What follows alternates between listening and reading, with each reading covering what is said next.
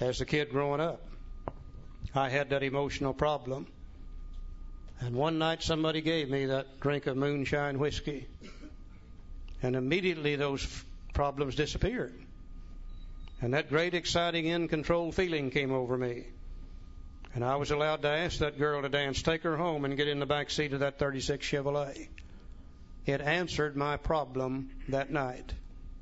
My mind immediately recorded what it did for me. The next time I got into a solution where I didn't feel right, things were not right, my mind said, if you could find a drink, you'd feel better. And I found a drink of whiskey, and God, the magic happened the second time. In other words, alcohol became the solution to my emotional problems. Now, if I had been non alcoholic and that worked for me, that would have been great. But I also had that physical allergy over there on that side. And when I had the problem and I used the solution, it it sure enough made me feel better, but also it triggered the allergy, and I would drink more than I intended to drink, and I would end up drunk. And I would repeat that cycle over and over and over and over and over again. The mind causing me to drink, the allergy causing me to get drunk, the emotions after coming off the drunk to feed the mind caused me to drink. And the drink then would trigger the allergy, and as time went by, it got worse and worse and worse because this is a progressive illness the drinking would become harder and harder. The trouble would become more and more. The restlessness, irritability, guilt, remorse became more and more. The emotions became worse and worse to trigger the idea of taking the first drink. The mind destroying the body and the body destroying the mind. Now, somewhere down the line, I said to myself one day, Charlie, you're going to have to do something about your drinking. Now, I didn't say you're going to quit drinking. I said you're going to have to do something about your drinking. So the first thing we alcoholics do to do something about our drinking is we decide we're going to control our drinking while drinking. Tonight we're just going to have two beers. We're just going to have two drinks. Go to the liquor store and buy half a pint because nobody can get drunk on a half a pint. And I spent three or four or five, six years trying to control my drinking while drinking. Anybody in here ever try to control your drinking while drinking? Well, now I can see why that would not work because of the allergy. Now, after four, five, six years of trying to control my drinking while drinking, I said to myself one day, Charlie, I don't believe you can drink anymore. Took me a long time to realize it. But I said, I don't believe you can drink anymore. So what do we alcoholics do when we finally decide we can't drink anymore? We trot out the most useful tool we have. We put it right there, and it's called willpower. And we say, sick 'em, Will. We're through with that drinking. We'll never take another drink as long as we live. now, believe me, you people that are non that are non-alcoholic, when we say we're going to quit drinking, that is exactly what we intend to do. You see, we are strong will people. We can use our willpower to handle all other problems, and we assume that we can use willpower here, and we really intend to quit drinking. Now, as the days went by, I haven't done anything about my emotions, by the way. I'll just quit drinking. And as the days go by, these emotions begin to build up. The fear, the guilt, the remorse, the shame, the worry, the depression becomes worse and worse. Now, it's not the big things in life that kill us. It's the things that all people have to go through on a daily basis in life. It's getting up every damn morning and going to work. It's a bitching wife it's a griping husband. It's screaming kids. It's burnt bacon. It's broken shoestrings.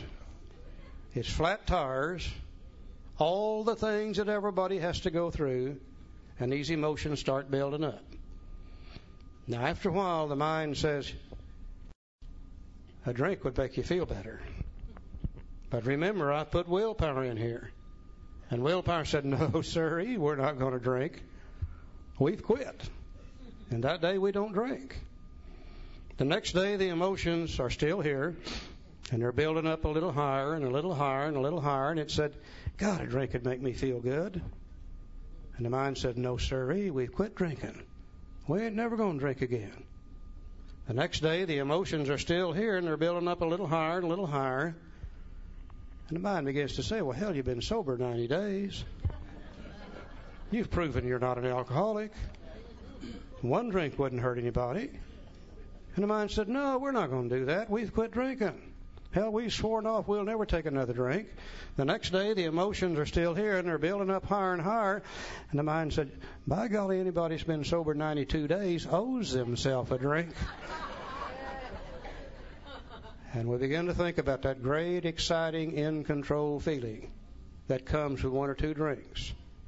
We begin to think about the sense of ease and comfort as Dr. Silkworth talks about here.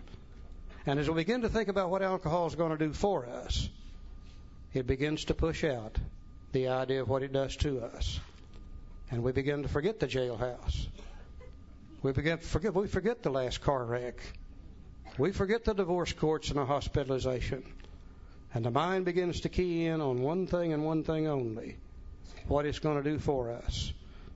Then, when the desire to drink comes, willpower is no longer there. Because you see, the only time willpower is there is when the mind sees something wrong with what it wants to do. And just before we drink, we don't see anything wrong with drinking.